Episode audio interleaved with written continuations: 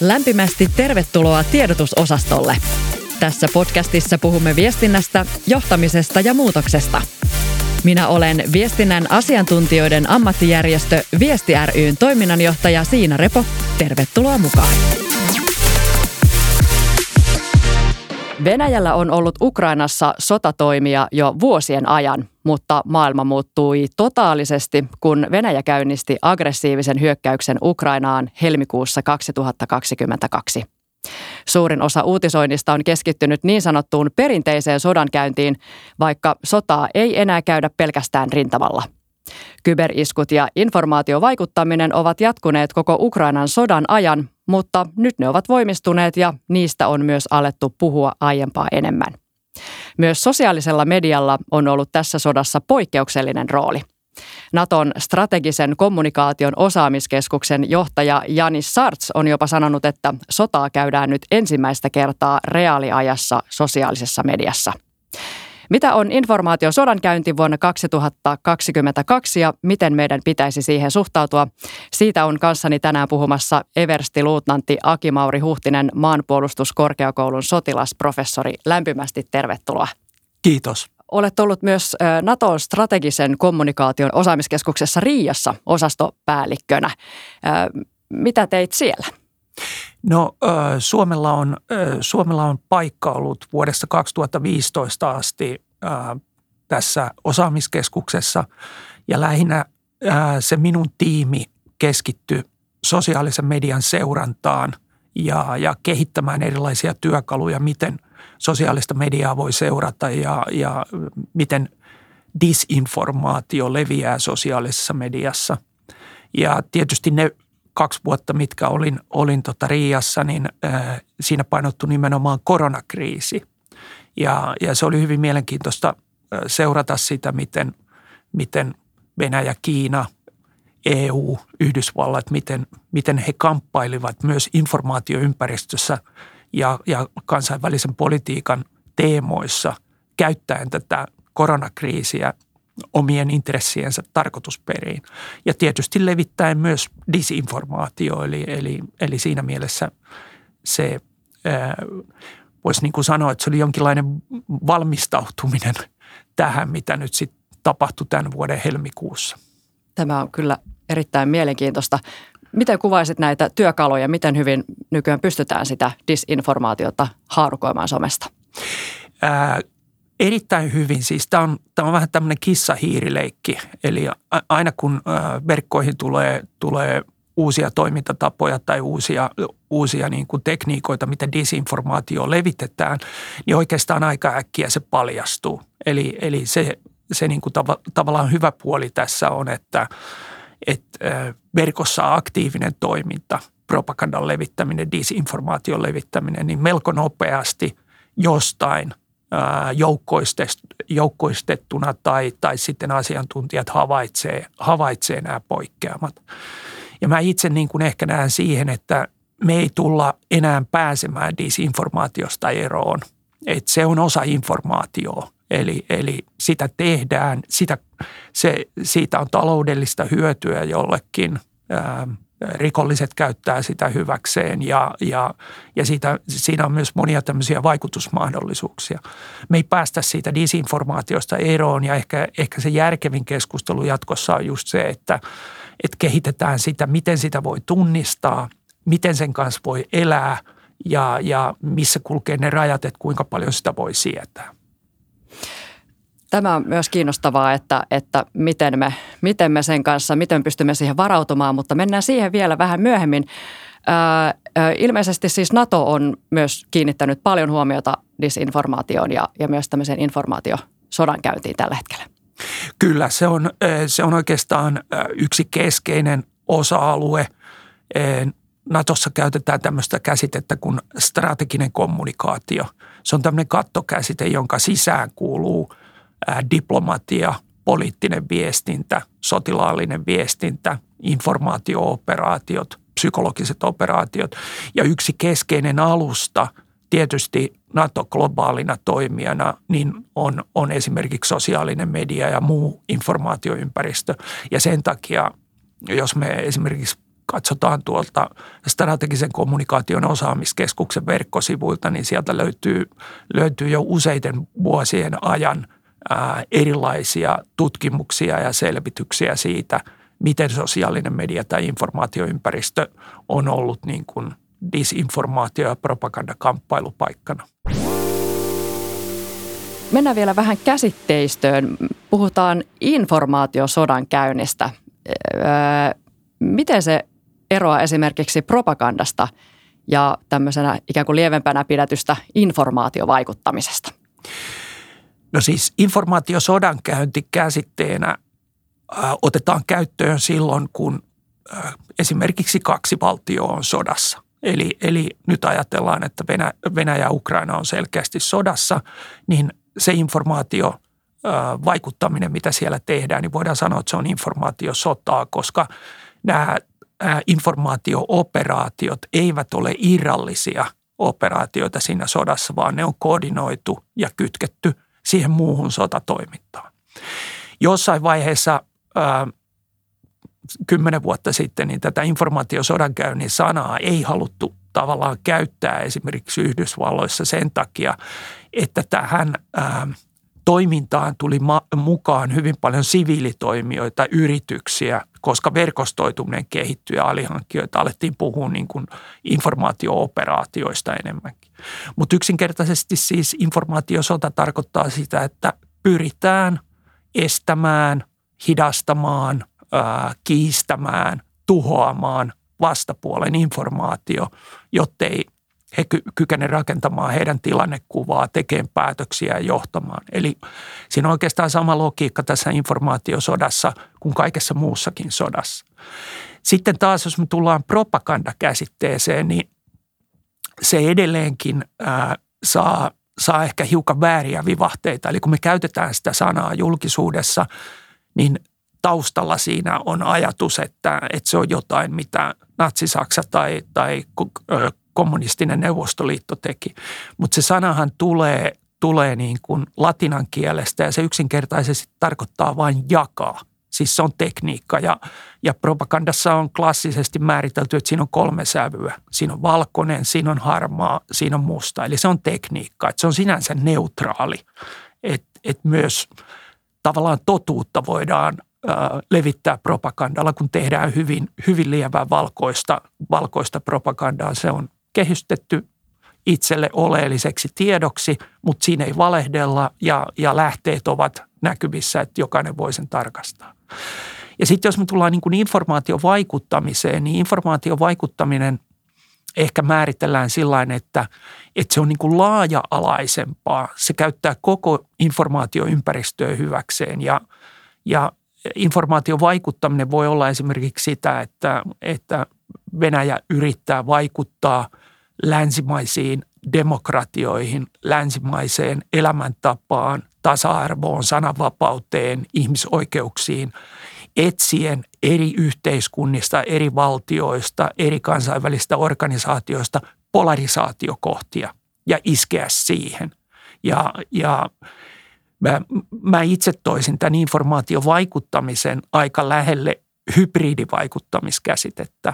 Eli, eli, eli siinä voi olla monenlaisia tapoja. Siinä voi olla poliittisia, diplomaattisia, taloudellisia, sotilaallisia. Eli, eli se informaatiovaikuttamisen repertuaari kertoo siitä, että, että se on laajennettu niin kuin koskee lähes kaikkea, kun taas informaatiosodankäynti on tavallaan rajoitettu juuri siihen sotaan tai, tai niihin sotilasoperaatioihin.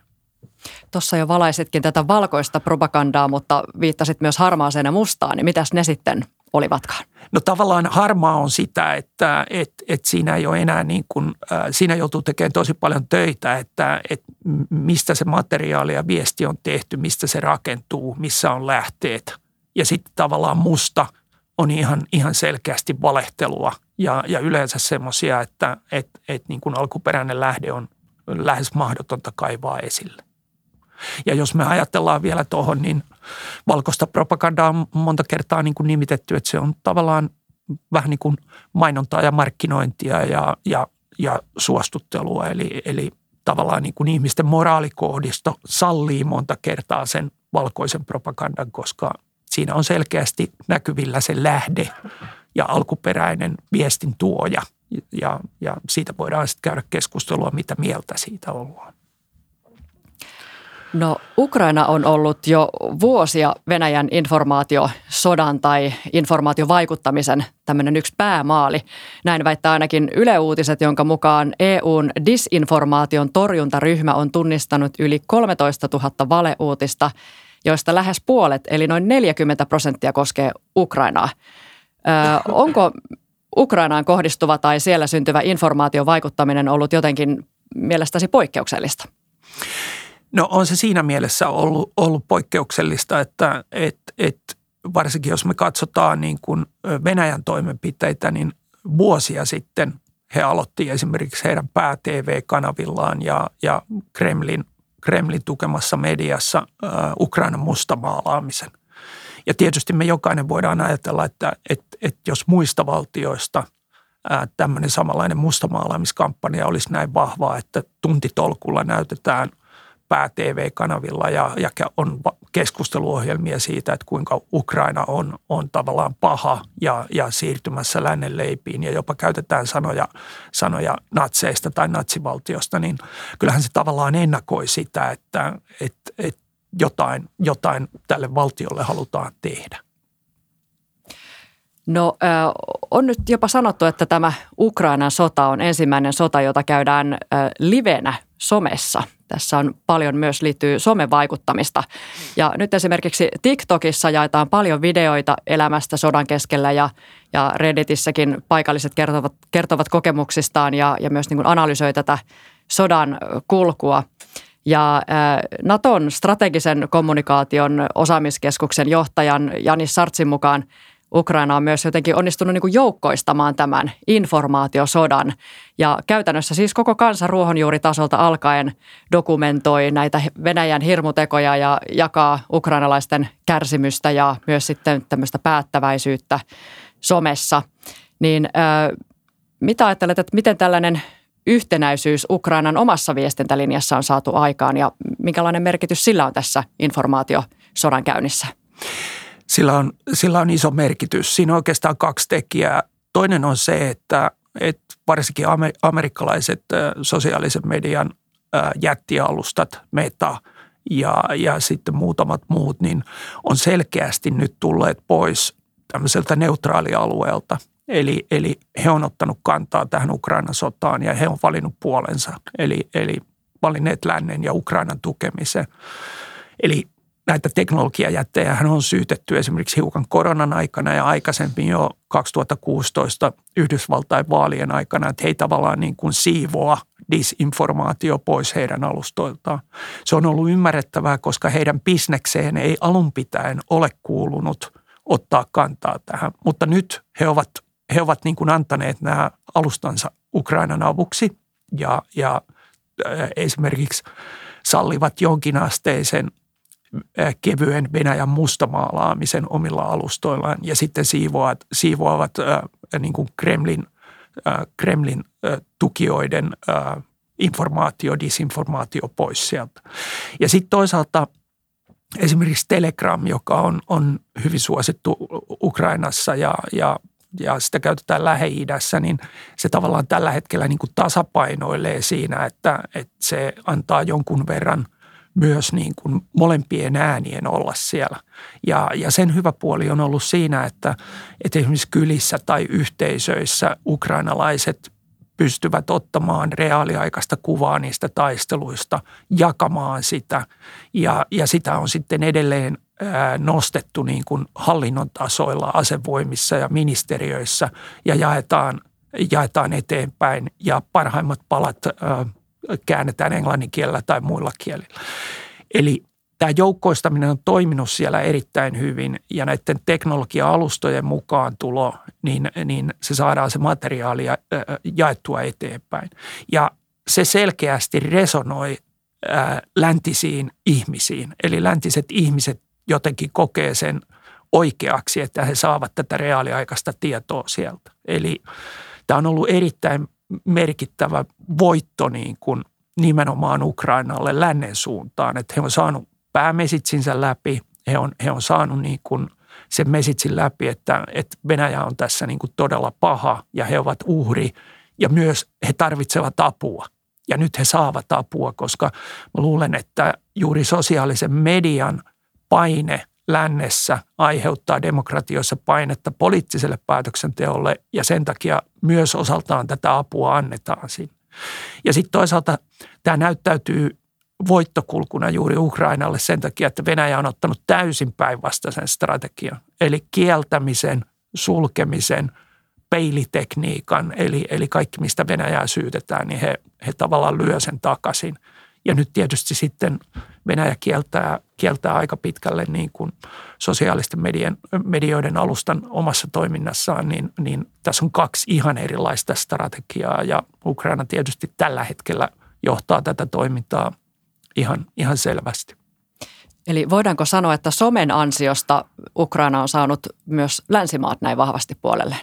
Mä luulen, että se on yksi, yksi keskeinen tekijä ja, ja sitten tietysti Zelenski persona, hän on voittanut johtajuuden, hän, hän, hän niin kuin tietää oman, oman taustansa kautta, että, että minkälainen voima tässä on. Että hän säännöllisesti tulee ulos, hän antaa lausuntoja, hän täkää – ää, ihmisiä, kenen kanssa hän on keskustellut mukaan. Hänen muut ministerinsä on hyvin aktiivisia tässä toiminnassa. He päivittävät Twitteriä. Samoin he, he tulevat ulos julkilausumillaan. Eli he on nyt onnistuneet koordinoimaan niin kuin perinteisen median, perinteisen viestinnän, perinteisen tiedottamisen. Ja samaan aikaan tämä, tämä niin kuin normaalisti hallitsematon sosiaalinen media on joukkoistunut ja soittaa niin kuin samaa viestiä ja samaa ääntä, jolloin se vaikuttavuus on todella vahva. Eli siellä ei tavallaan ole soraääniä tässä sosiaalisessa mediassa suhteessa siihen, siihen niin kuin, ää, perinteiseen viestintään, kun sitten taas katsoo Venäjän tilannetta, jolla, jolla niin kuin valtiollinen viestintä, Kremliä tukeva viestintä on, on, on, on täyttä kieltämistä ja, ja osittain valetodellisuutta – lähestulkoon niin kuin lännen näkökulmasta ja sitten sosiaalinen media on heitä ihan, ihan niin kuin vastaan. Tässä ollaankin viestinnän ydinasioiden äärellä, eli se vaikuttavuus tulee sellaisesta yksiäänisyydestä ja, ja siitä, että siellä on selkeä, selkeä linja ja strategia ja pääviesti on selvä.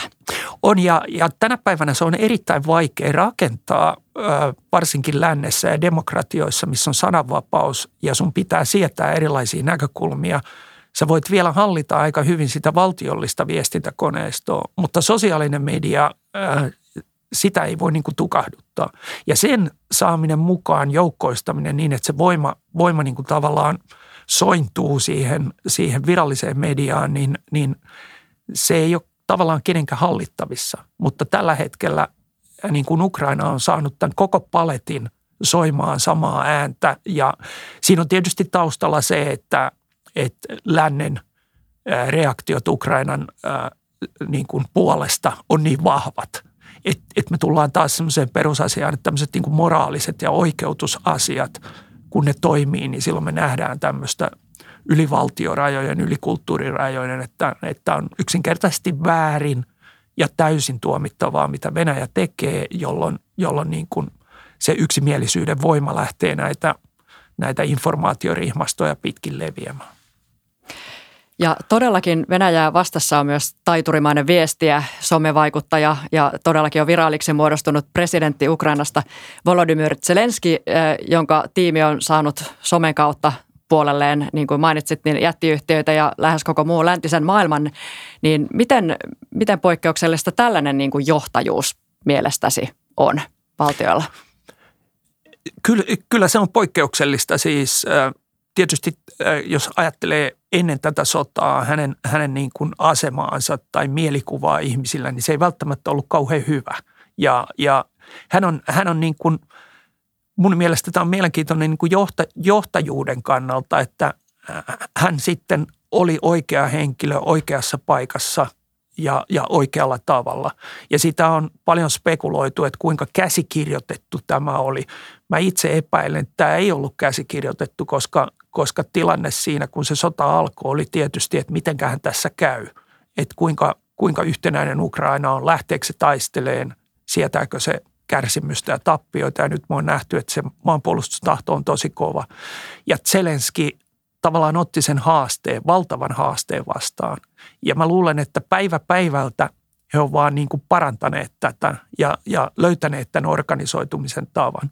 Mutta se ei ole välttämättä etukäteen kauhean pitkälle suunniteltu. Toisaalta heillä on kyllä se kahdeksan vuoden kokemus siitä Venäjän krimin miehittämisestä, että heillä on ollut aikaa valmistautua tähän ja he on varmaan miettinyt, että, että miten he saavat tämän strategiset viestinsä läpi, että et, et, näki, näkee kyllä, että tota, hyvin nopeasti he löysivät nämä kaikki kanavat ja saivat käyttöön. Ja varmaan on myös Zelenskin ansiota, että tämä kansan sanoma siellä somessa on niin, tai pääviesti on niin yhdenmukainen. Kyllä siis. Mä luulen, että vaikka Zelenski antaa lausunnon länsimaisille johtajille, niin samaan aikaan siitä nonverbaalisesta käyttäytymisestä ja paikoista, mitkä hän valitsee, niin lähtee myös niin kuin tämmöinen avoin, kannustava piiloviesti kansalaisille, jotka pystyvät seuraamaan sitten, koska nämä kanavat on auki, niin siellä ruohonjuuritasolla, mitä hän sanoo. Ja sitten hän on hyvin, hyvin ottanut mukaan sen muun kabinetin, esimerkiksi tämä digitaalisen muutoksen ministeri Fedorov, niin hän, hän joka päivä Twitterissä kiittää eri länsimaisia yrityksiä avusta, mitä on saatu. Hän päivittää. Eli he pyörittää isolla vauhdilla tätä koneistoa. Eli he antaa tiedotteita, he, he informoivat, he haastavat joka päivä länsimaista yleisöä siitä, että he tarvitsevat apua ja he taistelevat niin kuin Eurooppa, Euroopan myös läntisen demokratian puolesta. Ja se resonoi tosi hyvin, koska, koska tietysti Euroopassa monissa valtioissa niin ollaan huolissaan, että jos tämä sota leviää tai tämä alkaa koskettaa muita, niin, niin tota, tämä tulee, tämä tavallaan heidän kärsimys ja heidän uhrautuminen ja taistelun viesti, niin se myös realisoituu ja koskettaa ihmisiä, jotka ei ole Ukrainassa. No voiko tätä Ukrainan toimintaa sanoa informaatiovaikuttamiseksi vai onko se jotain muuta vaikuttamista? No kyllä sitä voi sanoa informaatiovaikuttamiseksi ja, ja, ja jos me niin kuin siivotaan esimerkiksi propagandasanasta ne semmoiset turhat konnotaatiot pois, että me ajatellaan, että se on tekniikka, niin he tekevät tavallaan hyväksyttyä, oikeutettua, hyvää valkoista kevyttä propagandaa tällä hetkellä. Eli, eli he saavat oman äänensä kuulomiin, se, he kehystävät – ja, ja tietysti me nähdään, että eihän Ukrainan puolikan kerro kaikkea, et, et, mutta heidän ei tarvitse valehdella. Sen takia, että he, he tavallaan haluavat olla läpinäkyviä ja näyttää, että esimerkiksi tämä, tämä valtava kuvamateriaali, mitä tulee ää, siviilien kärsimyksistä tai tuho, tuhotuista kaupungeista, he näyttävät sen. Ja sitten tässä on tietysti vielä se, että, että he on niin kuin löytänyt loistavat symbolit, on auringonkukkaa ja on, on kissaa sylissä, että et sillä he on taitavia niin kuin, ihmiset hymyilee aika monissa kuvissa, vaikka, vaikka tilanne on karmaiseva ja, ja, ja sitten käytetään vähän kissaa sylissä. Ja sekään ei vaikuta keinotekoiselta, vaan se on ihan aidosti tämmöinen niin humaani, joka resonoi sitten erittäin hyvin niin kuin läntiseen, läntiseen ää, materiaalin kuluttajaan. Yksi, mikä myös vetoaa länsimaalaisiin, ovat meemit. Ja niitä on nähty tässä jonkin verran tässä Ukrainan sodan aikana. Niin ää, mikälainen merkitys informaatio sodan käynnissä tai informaation vaikuttamisessa voi olla tämmöisillä meemeillä ja miksi niitä ylipäätään tehdään? Ne on yhä tärkeämpiä siis. Teknologian myötä me siirrytään koko ajan siihen tilanteeseen, että ihmisillä ei ole aikaa lukea – ja, ja, ja sen takia niin kuin symbolit ja meemit on erittäin tärkeitä. Sä pystyt todella nopeasti lukeen hyvästä meemistä. Sä löydät siitä tunnetta, sä löydät siitä informaation. Et tietysti yksi keskeinen meemi, mikä, mikä tässä kolmen viikon aikana on noussut, niin on, on, on traktori, joka hinaa panssarivaunua ja siitä on tehty niin kuin paljon ja, ja se se tavallaan niin kuin antaa toivoa ja herättää ihmisille. Ja yleensä hyvässä meemissä on mukana myös ö, hyvä, hyvällä maulla tehtyä huumoria. Ja, ja mä luulen, että mitä, mitä pitemmälle ja eteenpäin me mennään tulevaisuuteen, niin ö, jos me katsotaan ö, sovellutuksia, mitä me käytetään, niin niissä on yhä vähemmän tilaa tekstille. Niiden pitää olla yhä nopeampia ja sen takia niin kuin audiovisuaalisuus ja jonkinlainen – semiottinen merkki tai meemi tulee olemaan se, että me luetaan merkityksiä ja rakennetaan merkityksiä paljon nopeammin. Ja sen takia ne on, ne on erittäin tärkeitä. Jos mä ajatellaan esimerkiksi nuoria, niin, niin hehän, hehän osaavat lukea niin kuin todella hyvin näitä meemejä ja keksiä niitä. Ja se on myös tapa ihmisille tulkita tätä tilannetta. Ei, ei välttämättä lähdetä kirjoittamaan pitkiä esseitä tai pitkiä reporttereita siitä, että mikä, mikä tässä on niin kuin menossa. Niin, ne voivat tiivistää asian hyvinkin tehokkaasti. Nimenomaan ja, ja saada se viestin läpi. No yksi tuommoinen netti-ilmiö tässä on ollut myös hakkerit, jotka ovat ottaneet näkyvästi osaa tähän Ukrainan sotaan. Minkälainen on heidän vaikutuksensa tässä kokonaisuudessa? No se jää ehkä jälkikäteen sitten tutkittavaksi. Et, et, et mä luulen, että siihen, siihen liittyy tällä hetkellä aika paljon niin kuin, ä, kysymysmerkkejä ja, ja aika paljon tämmöistä myyttiä. Ä, todennäköisesti heidän merkityksensä on, on, on merkittävä, koska, koska tietysti he saattavat saada käsinsä arkaluontoista tietoa ja, ja laittaa sitä niin kuin julkisuuteen ja uhata ja painostaa tällä. Ja, ja ä, tämä on niin kuin, he, heillä on niin kuin merkitystä tässä tilanteessa, mutta sitten se niin kuin tuossa on muut asiantuntijat lähinnä tuolta Kyperin ja tietoverkkopuolelta sanonut, että se ongelma on, on se, että, että nämä ryhmittymät ei ole tavallaan kenenkään johdossa. Ja, ja sitten mitä he tekevät verkoissa, niin, niin sitä ei välttämättä osata vielä ennakoida, että mihin ne kaikki tiedot menee. Ja, ja sitten myös, että, että muodostavatko he itselleen uhkan myöhemmin – kun tämä sota on ohi. Eli, eli tavallaan se, mitä he ovat tehneet verkossa tai jakaneet, kääntyykin heitä vastaan. Ja tässä on nyt hiukan se, mistä Venäjä pelottelee tällä hetkellä, esimerkiksi tällä hetkellä omia kansalaisiaan, että jos sä jaat tai olet mukana keskusteluryhmissä tai, tai osallistut jonkin semmoisen materiaalin levittämiseen, mikä on nyt niin kuin, käytät esimerkiksi sanaa sota tai näytät tappioita tai, tai todellisia kuvia, niin sä oot tavallaan sen, sen niin kuin sanktion alainen. Ja tämä on ehkä semmoinen, semmoinen ilmiö, että, että kaikki, kaikki tutkijat ei ole ihan, ihan niin kuin iloissaan siitä, että, että verko, verkoissa temmelletään täysin vapaasti. Mutta ehkä tällä hetkellä mä ymmärrän sen hyvin, että esimerkiksi Ukraina, Ukraina on, on masinoinut omaa IT-armeijaansa ja Anonymous tuli tähän mukaan. Mutta nämä on niin monimutkaisia nämä verkostot ja vaikutusilmiöt, että et, et sitten kun tämä tilanne on ohi ja jos ää, asenteet kääntyy tai tapahtuu jotain muutoksia, niin yksi, kaksi sä saatatkin olla, olla niin kuin, ää, joutua itse uhriksi tässä tilanteessa. No yksi vähän perinteisempi osa informaatiovaikuttamista ja informaatiosodankäyntiä on, on sensuuri. Ja, ja tuossa jo vähän viittasitkin, että Venäjällä aika paljon pistetään hanat kiinni näissä tiedon jakamisissa ja, ja varsinkin sen rehellisen tiedon jakamisessa.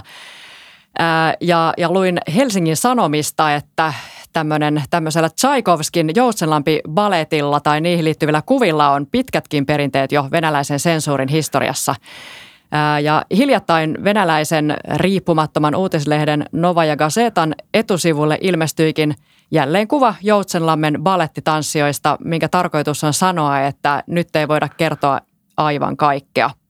Niin mitä arvelet, että miten kansa suhtautuu siihen, että tiedonkulku on ajoittain hyvinkin epäluotettavaa? Että siellä selvästi on tiedossa, että, että, että välillä todellakin niin ihan kaikkea ei kerrota. No siis äh, varmaan venäläinen äh, kansalaisyhteiskunta, niin, niin tämmöinen perusväite on, että hehän eivät luota hallintoon. Että et tavallaan heillä on pitkät perinteet ja, ja suvuissa menee paljon kertomuksia, että minkälainen se hallinto on ollut. Mutta sitten toisaalta heillä on niin kuin paradoksaalisesti samaan aikaan hyvin vahva kaipuu tämmöiseen vahvaan johtajuuteen, että oikeastaan vielä pahempi peikko heille on niin kuin kaos tai se, että kaikki lähtee ajelehtiin ja he ei tiedä niin kuin mikä on järjestys. Ja Tämä on semmoinen paradoksi, että miten, miten niin kuin länsimainen tieto pääsee nyt siellä lävitse ja, ja, ja saavatko he niin kuin oikeata kuvaa siitä, mitä Ukrainassa on tapahtumassa. Ja sitten niin kuin me tiedetään tämmöisen ää, propagandan tai informaatiosodan historiasta, että, että vaikka ihmiset alkaisivat uskoon, että heille on valehdeltu ja, ja totuus on toisenlainen, niin se ei vielä sitä, sitä tarkoita, että nämä ihmiset alkaisi käyttäytyä toisella tavalla. Et me nähtiin tämä esimerkiksi toisen maailmansodan aikana Saksassa, että, että kyllä moni saksalainen tiesi, mihin, mihin heidän toimintansa johtaa. Se johtaa tuhoon ja he eivät jaksaneet kuunnella enää sitä, sitä propagandaa, mutta se ei vielä ylittänyt sitä kynnystä laajasti, että he olisivat noussut esimerkiksi sitä hallintoa vastaan. Ja toisaalta tämä, tämä niin kuin Venäjän ää, informaatiovaikuttamisen koneisto, niin sitä on rakennettu 10-15 vuotta käsittämättömillä rahasummilla. He, he rakensivat RTen, he rakentasivat vaikutuskanavia länteen ja sitten jos ajattelee, että, että yhä enemmän nyt he kokoontuvat television ääreen ja ovat niiden propagandakanavien ääressä, niin ja sitten, sitten Putinin hallinto yrittää sulkea heidät niin kuin verkoistaan, niin tämä on aika pitkä matka vielä, että he, he niin kuin muuttaisivat asenteitaan. Ja mä luulen, että siellä varmaan alkaa olla ymmärrystä, että tämän, tämän sotilaallisen erikoisteknisoperaation takana on oikea sota ja oikea kärsimys, että, että heillä on niin paljon yhteyksiä kuitenkin Ukrainaan, että he varmaan tietävät siitä ja puskaradiot liikkuu aina. Mutta sitten toisaalta tehdä se ratkaiseva askel, että, että niin kuin nousta vastustamaan ja, ja vaatia totuutta tai, tai länsimaista sananvapautta, niin sitä, se, se jää nähtäväksi.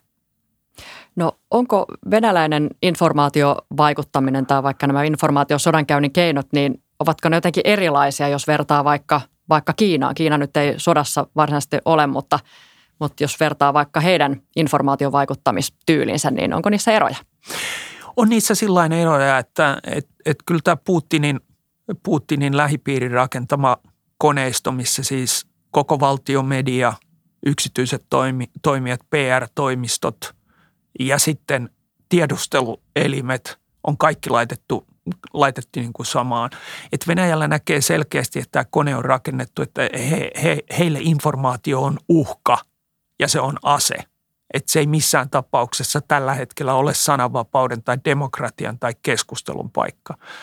Ja sitten ehkä tämmöinen machoilun kulttuuri, että, että niin kuin tähän informaatioon liittyy pelottelu ja, ja uhkailu ja – ja semmoinen niin kuin pullistelu, niin, niin se eroaa, että et, et tuolla esimerkiksi Riassa tehtiin, tehtiin yksi raportti, mikä löytyy sieltä, joka, joka katsoo Kiinaa ja heillä on taas enemmän tämmöinen social credit system, eli tavallaan tämmöinen pehmeä keppi ja porkkana, että et, Kiinassa ohjaillaan ihmisten käyttäytymistä, mutta siellä näytetään tavallaan vaihtoehtoja, että et, et sä voit voit niin kuin kuluttaja keskustella asioista, mutta sitten sit tietysti niin kuin, jos sä ajaudut väärille sivuille tai väärin keskusteluihin, niin siitä voi tulla sellaisia epäsuoria vaikutuksia sulle, sulle että, että se on niin kuin pehmeämpää, pehmeämpää se Kiinalla. Ja, ja sitten ehkä tässä saattaa olla vielä se ero, että Kiinassa kuitenkin valtaa pitää puolue, mutta Venäjällä on se tilanne, että siellä ei ole enää puoluetta – että et tavallaan niin kuin siellä se valta on, on niin suoraan Putinin, myös tämä mediavalta on Putinin käsissä ja, ja muutamien henkilöiden, joiden tausta on aika pitkälle myös turvallisuuspalveluista. Tekevätkö muut maat tällaista vastaavaa informaatiovaikuttamista? No kyllä siis. Oikeastaan jos me tullaan sinne, sinne hyvin lähelle totuutta tai, tai avointa yhteiskuntaa, niin, ja me ajatellaan niin kuin brändäämistä tai mainontaa tai, tai benchmarkkaamista tai tämmöistä, niin kyllähän se voidaan, jos ajatellaan informaation vaikuttaminen hyvin laajasti, niin sitähän se on. Että on sitten niin kuin, tämä on niin kuin filosofinen kysymys, että, että onko meillä niin kuin sataprosenttisesti ilman häiriötekijää ja ke, kehystämistä riippumatonta uutisointia tai, tai tiedonvälitystä, niin mm, ei ehkä ole. Et, et, kyllähän kaikki asiat on aina rajattu, ne on näytetty, ne on laitettu kontekstiin ja, ja, ja, ja siis jos ajattelee länsimaisia valtioita, niin totta kai totta kai heillä on viestintästrategiansa ja, ja he, heillä on myös tärkeää, että, että se laillisesti valittu poliittinen järjestelmä saa sen oman viestinsä läpi. Et, et siinä mielessä sitä voidaan pitää niin kuin informaatiovaikuttamisena, mutta, mutta tämähän on kirjattu kyllä niin kuin lännessä ja monissa valtioissa ö, toimintaperiaatteeksi, että omaa kansaa vastaan ei hyökätä. Ja tämä on esimerkiksi nyt selkeästi se, mitä Venäjä tekee, että se käyttää tätä omaa informaatiosotaa rakennettua koneistoa selkeästi omaa kansansa vastaan. Myös Suomi on jatkuvasti informaatiovaikuttamisen kohteena. Millaista informaatiovaikuttamista Suomessa on tähän mennessä koettu? No äh, siis oikeastaan äh, teknisellä puolella, jos me katsotaan äh, informaatioympäristöä laajasti, teknistä ja psykologista, niin me on nähty, nähty tietynlaisia palvelunestohyökkäyksiä esimerkiksi valtiohallintoon. Ne, niistä on julkisuudessa uutisoitu. Ja sitten meillä on ollut, ollut tietysti ää, näitä lapsikaappaustapauksia ja, ja muutamia muita Venäjän kanssa. Historia on, on selkeästi ollut semmoinen yksittäistapaus, missä, missä tota, meitä on hiukan haastettu ja mihin me on sitten vastattu.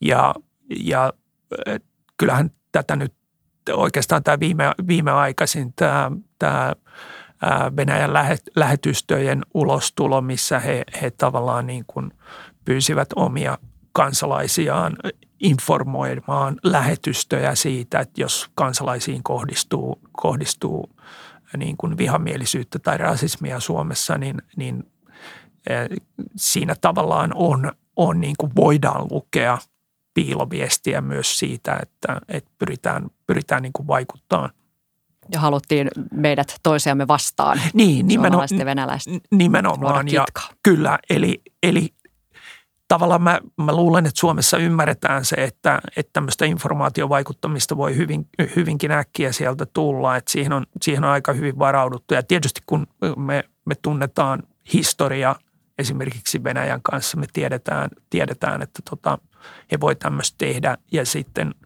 nyt on tullut paljon ohjelmia ja dokumentteja ja keskustelua kylmän sodan ajasta ja suomettumisen ajasta, niin, niin sehän oli tietysti semmoista aikaa, missä tämä informaatiovaikuttaminen tai siihen aikaan propaganda tai viestintävaikuttaminen oli hyvin vahvaa ja, ja niitä tekniikoita seurattiin ja osattiin ennakoida, ennakoida Moskovan reaktioita.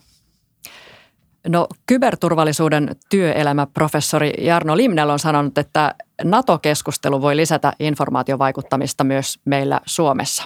Minkälaisena uhkana näet tällaisen? No kyllä se, se on ihan selkeästi, ää, tota, ää, Venä, Venäjähän on ilmoittanut, että, että, että he on muutamankin kertaan sanonut, että, että se jää ilman toimenpiteitä – että, että he, he kokee niin kuin, että Suomen ja Ruotsin hakeutuminen NATOon horjuttaa tätä, tätä heidän käsitystään tästä Pohjolan, Pohjolan Itämeren ja Euroopan turvallisuudesta. Ja, ja äh, kyllä, kyllä mä uskon, että tällä hetkellä he seuraa tosi tarkasti meidän kansalaiskeskustelua ja, ja, ja miten meidän mielipiteet kehittyy ja sitten tietysti äh, sitä poliittista keskustelua, mikä tässä keväällä tulee. Ja, ja kyllä meidän pitää varautua siihen, että, että, että siitä saattaa tulla niin kuin, siitä saattaa tulla informaatiovaikuttamista. Ää, mistä se tulee, ketkä sitä tekee, niin sitä, sitä, on, sitä on aika vaikea, vaikea vielä sanoa tällä hetkellä, mutta, mutta siinä mielessä mun mielestä presidentti sanoi hyvin silloin 24. helmikuuta, kun tämä, tämä Ukrainan, Ukrainaan kohdistuva Venäjän hyökkäys alkoi, että, että naamiot on nyt riisuttu – et, et siinä mielessä me, me ymmärretään, että, että se informaatiovaikuttaminen, se voi, voi tulla taloudellisten sanktioiden tai, tai niin kuin muiden hybriditoimien kautta.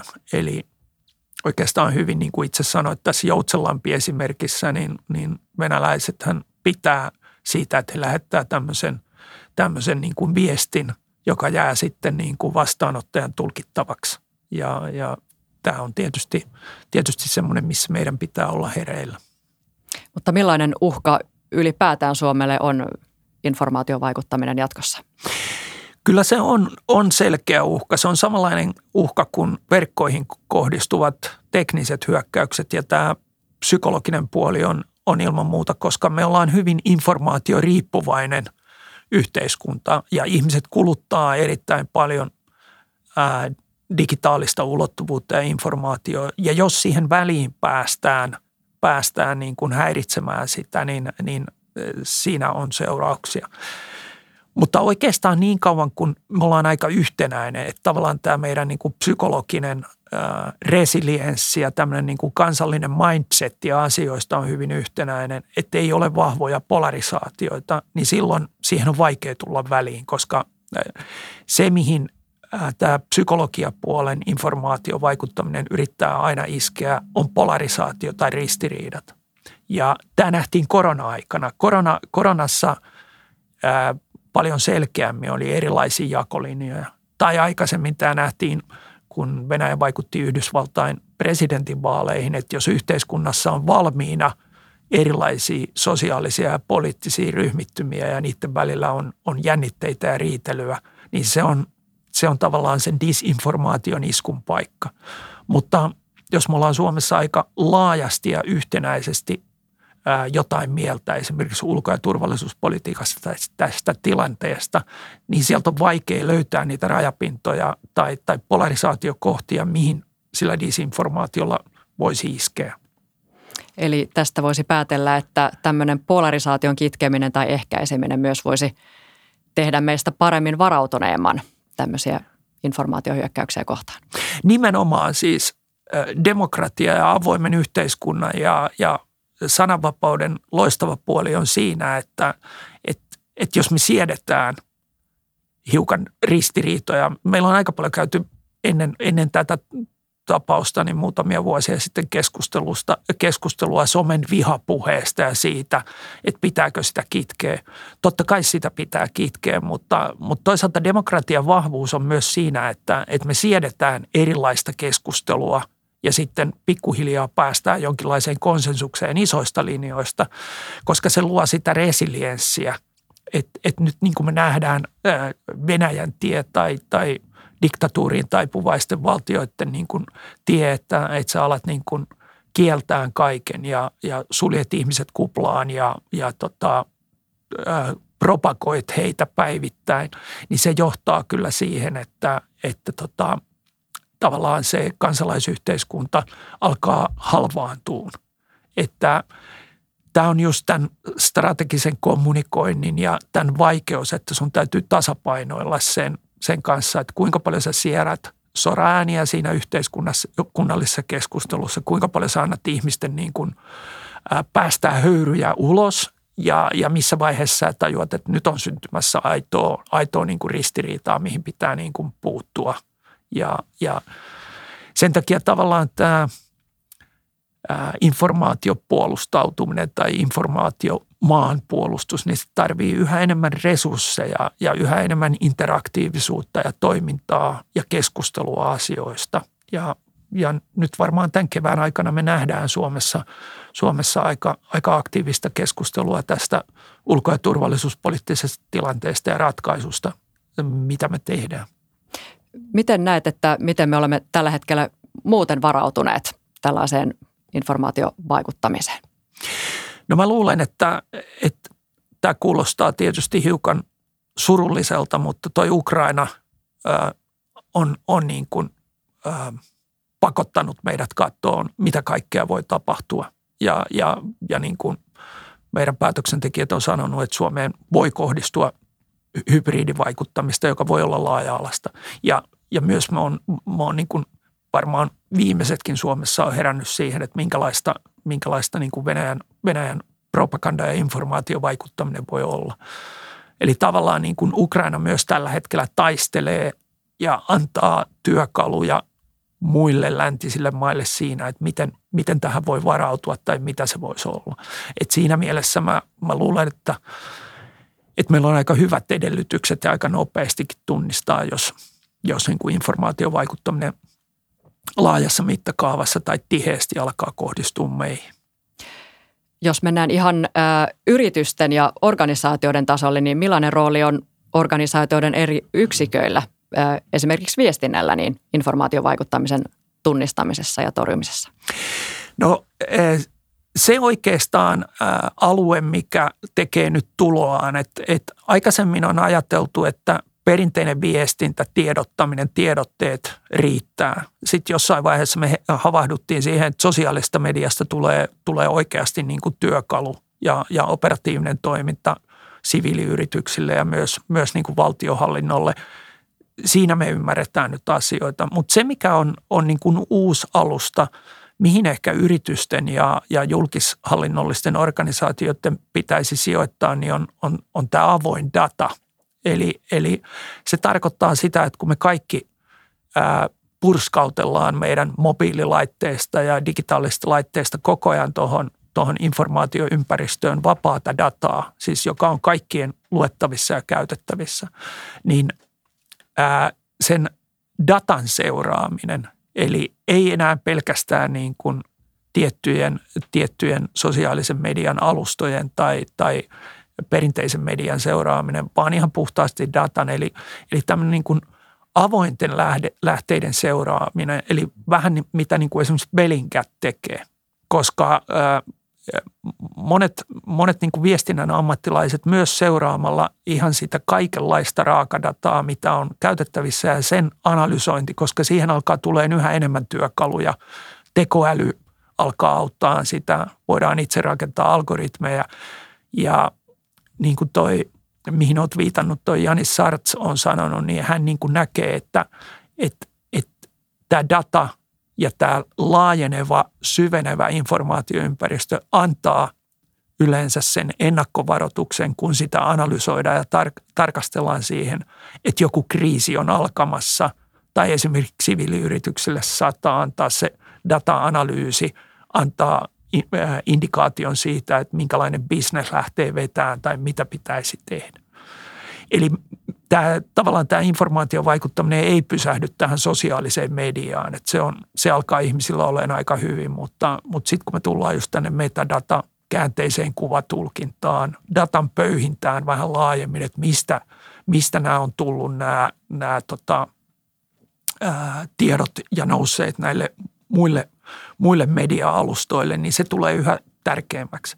Ja se myös arkipäiväistyy, eli ne teknologiat kehittyy, mutta se tarkoittaa ehkä sitä, että organisaatioihin pitää tällä hetkellä palkata ehkä hiukan mukaan tämmöisiä data science, jotka, jotka niin kuin se ymmärtää. Ja sitten se tarkoittaa sitä, että me kaikki joudutaan niin kuin myös perehtyyn hiukan tämmöiseen avointen lähteiden, lähteiden niin kuin analyysiin, eikä, eikä riitä enää se, että me vaan niin kuin seurataan sosiaalista mediaa tai mediaa varmasti myös johdon asia olla kiinnostunut näistä asioista. Nimenomaan siis viimeistään tässä vaiheessa niin kuin päätöksentekijöiden ja johtajien pitäisi ymmärtää se, että et, et, niin kuin yrityksen tai organisaation strateginen viestintä ei ole enää niin kuin viestintäosaston tai, tai spokepersonien tehtävä. Että Selenski nyt viimeistään varmaan antaa esimerkin myös niin kuin rauhanajan toimintaan, että kyllä sen, kyllä sen niin kuin johtajan paikka on ihan oikeasti käytännössä johtaa sitä organisaatioa, antaa ne pääviestit, tulla ulos, tehdä sitä toimintaa. Että, että, että tämä, tämä mun mielestä, jos me ajatellaan niin kuin korona-aikaakin, niin, niin tota, tämä viimeistään nyt sen näyttää, että, että, että johtajien tehtävä on nimenomaan ää, sen johtamisen ytimessä on sen strategisen viestin ulostuominen. Että sitä ei voi niin kuin delegoida tai ulkoistaa kellekään muulle. No internetin maailma on todellakin ihmeellinen ja, ja äh, havaitsin, että äh, MITin ekonomisti Joonas Tuhkuri on todistanut joitakin vuosia sitten, että Google-hauilla on mahdollista ennustaa työttömyyden kasvua. Uskotko, että Google-hauilla tai somekäyttäytymistä tutkimalla voisi ennustaa vaikkapa sodan alkamista tai päättymistä tai jopa voittajaa? No siis mä tuun tähän Janis Sartsin äh, juuri korostamaan asiaan, että tämä avoin data, eli tavallaan se, mikä leijuu kaikkien käytettävissä, niin jo tällä hetkellä me tiedetään, että monet, monet niin kuin yritykset, koska mikään lainsäädäntö ei estä käyttämästä sitä, niin he analysoivat sitä, sitä dataa, eli, eli paikkatietoja, puhelinnumeroita, kulutustottumuksia, erilaisia, erilaisia kortteja, mitä me käytetään tai mitä me, mitä me ollaan. Ja he pystyvät aika tarkasti profiloimaan meidän käyttäytymistä. Ja jos tämä avoin data on, on niin kuin esimerkiksi tiedusteluorganisaatioiden saatavilla, että he ajaa sitä läpi, niin sopivilla algoritmeilla ja kehittämällä ja kouluttamalla tekoälyä ja, ja ottamalla pitkiä ajoja ja seurantoja, niin ihmisiä, ihmisiä pystytään aika hyvin niin kuin profiloimaan, mitä he, mit, miten he käyttäytyvät tai mihin, mihin he trendautuvat. Ja sen takia niin kuin, ää, tämä, tämä niin kuin informaatioympäristö laajana ymmärrettynä, niin, niin se antaa varmaan jatkossa ennakkovaroituksia siitä, että joku kriisi on alkamassa tai, tai tota, on tapahtumassa jotain toimintaympäristössä. Et siinä mielessä kyllä, kyllä mä luulen, että se kannattaa ottaa niin kuin vakavasti, vakavasti että, että nehän ei välttämättä ole ihan niin kuin ennustaminen tai ennakoinnin tekeminen ei koskaan täysin luotettavaa, mutta, mutta kun sinne alkaa sinne informaatioympäristöön tulee poikkeamia tai tihentymiä tai selkeästi jotkut asiat alkaa nousta esille, niin, niin tota, mä luulen, että se, se niin kuin – ilman muuta on se työkalu, mitä, mitä pitää käyttää ja missä pitää olla mukana, jos aikoo ennakoida. No tässä vähän viittasitkin tulevaisuuden skenaarioihin, mutta, mutta voisiko vielä kiteyttää tai tuleeko muuta mieleen, että miten näet tämän informaation vaikuttamisen ja informaatiosodan käynnin tulevaisuuden, mitä sille tapahtuu? No siis mä luulen, että se rooli vaan vahvistuu. Sen, sen rooli todennäköisesti niin kuin vahvistuu ja sitten tämä informaation vaikuttaminen on juuri semmoista, että et, et sehän on avainroolissa ennen niin kuin varsinaista, varsinaista perinteistä sotatointa. Ja nyt esimerkiksi kun Ukrainassa jossain vaiheessa aseet vaikenee ja tämä tappaminen loppuu, niin silloin tulee se niin sanotusti tarkan euron paikka ja, ja iso hetki, jossa sitten rakennetaan ne, ne isot merkitykset siitä, että miten, kuka tässä oli lopun perin voittaja ja mitä tässä hyödytti. Eli silloin astuu tämä strateginen, strateginen ajattelu ja strateginen viestintä paikalleen. Eli, eli kun vedetään johtopäätöksiä tästä sodasta ja kaikki tietysti yrittää tulla ulos ja sanoa, että he voittivat. Eli, eli siinä mielessä niin kuin tämä rooli, tämän jatkuvan kommunikaation, jatkuvan merkitysten luonnin, jatkuvan viestinnän rooli tulee kasvaan. Ja, ja myös mä uskon, että teknisellä puolella palvelunestohyökkäykset, haittaohjelmat, ne jatkaa, jatkaa niin kuin samalla lailla. Me ei välttämättä nimitetä sitä enää sodaksi sen takia, että se, se varsinainen sota on loppu, mutta se informaatiovaikuttaminen propagandan käyttötekniikkana, ää, niin se jatkuu. Se, se, ei niin kuin, se pyörii 24-7.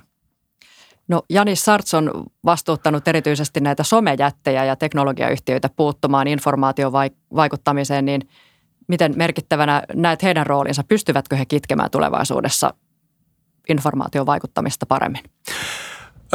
Mun mielestä he on astuneet nyt peliin, eli, eli he tavallaan tässä Ukrainan sodassa on ottaneet sen roolin, että jos ajatellaan Google, Twitter, Facebook, niin hehän on alkaneet siivoon automatisoituja tilejä eli botteja pois sieltä.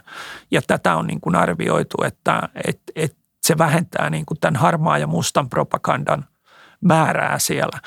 Eli tämä on tavallaan niin kuin me on tultu taas samalla lailla tähän tilanteeseen kuin aikoinaan lennättimme radion, TV ja muiden kanssa, että kun nämä teknologiat tulivat yhteiskuntaan, niin valtiot eivät olleet kauhean kiinnostuneita suitsimaan tätä bisnestä. Se ei ollut kiinnostavaa. Ajateltiin jotenkin, että antaa heidän tehdä tätä, kunnes tajuttiin, että näistä tulee mahtava ase vaikuttaa kansalaisyhteiskuntaan. Ja sitten niille alettiin asettaa rajoituksia ja sosiaalisen median ja, ja teknologiajättien kanssa kävi vähän samalla lailla. Eli, eli 10-20 vuotta sitten kukaan ei ollut kauhean kiinnostunut siitä tarkasteleen näitä ilmiöitä, että niissä on isot turvallisuusriskit. Ehkä teknisesti katsottiin sitä, että, et, et, et, mutta, mutta silloin niin kuin ajatus siitä, että meidän pitää käydä keskustelua siitä, että, että kansalaisiin voidaan vaikuttaa disinformaatiolla tai propagandalla, että mitä näille teknologiajäteille tehdään, niin se, se ei ollut kauhean suosittua. Mutta mä luulen, että nyt äh, tavallaan myös näiden yritysten oman toiminnan näkökulmasta on herätty siihen, että niiden täytyy ottaa myös kans niin kuin politiikkaan kantaa ja, ja valita niin kuin puoliaan. Ja, ja selkeästi me on nyt nähty, että, että nämä isot jätit tietysti ottaa tämän länsimaisen ja, ja Ukrainan puolen. Ja heidän roolinsa tulee olemaan jatkossa merkittävä, jos he panostavat esimerkiksi tämän disinformaation siivoamiseen.